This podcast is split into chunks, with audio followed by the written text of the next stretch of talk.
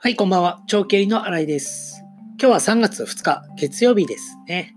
今日のお話は、継続経営が必要な理由というお話です。まあ、私自身、手元にお金を残す。こういった社長を増やしていきたい。そのような、えー気持ちで仕事をしています。まあ、もちろん、売り上げがあってもなかなか手元にお金が残らないとか、えーお金に対して感覚で経営をしてしまっている。そのような社長に向けて今手元にお金を残す。これをテーマに今仕事をしているんですけども、これの根本にあることは、やはり事業の継続っていうことですね。事業が個人事業主であっても、一人社長であっても、まあ会社であってもそうですね。やはり継続経営をしていくっていうことが重要になってきます。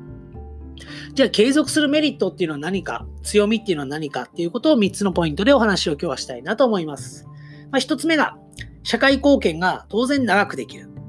2つ目が、継続すれば大きな貢献もできる。3つ目は、成果も出やすくなってくるという話ですね。これ1つずつお話をするんですけども、社会貢献が長くできる。これはもちろん、社会に貢献っていうことも1つですし、お客様に対して貢献をしていくっていうことも同じなんですけども、やはり長く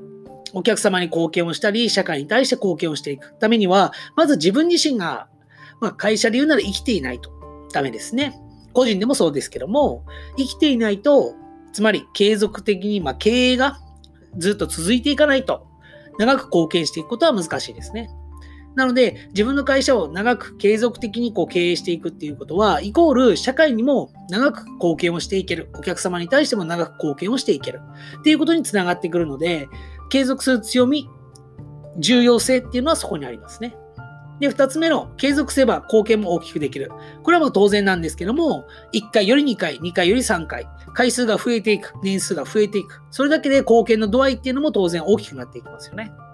なので、長くするっていうことが最終的には大きな貢献にもつながっていく。っていう意味で、やはり継続をしていくことによって大きな貢献にもできる。もちろん、1年、2年でできないことであっても、継続的に10年ぐらいやっていくことで、それを積み重ねて大きな貢献ができるっていうことにもつながってきます。で、3つ目なんですけども、成果も出やすい。これはですね、まあ、新しい挑戦をしていれば当然失敗もあるんですけども、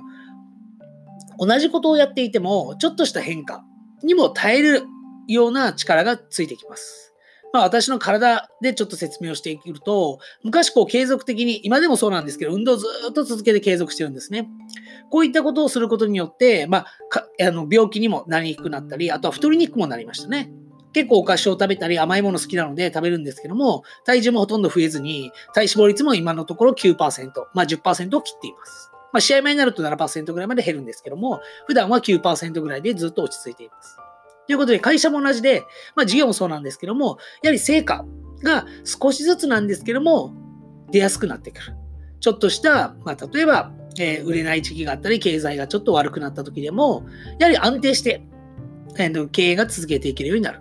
これもやはり継続をするからこそ地盤がしっかり固まっていくっていう意味ですね。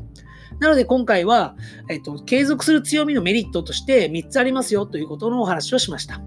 社会貢献が長くできる。お客様に対してもそうですね。そして継続すれば大きな貢献もできる。で、3つ目が成果も出やすくなってくる。ということでこの3つのお話を今日はしました。この番組は自由に生きるために必要なお金や行動、そして考えを中心に発信しています。過去の自分を超えていく。これをテーマに新しいアイデアや明日の挑戦の力になったら嬉しいです。ということで、今日のお話は終わりたいと思います。それではさよなら。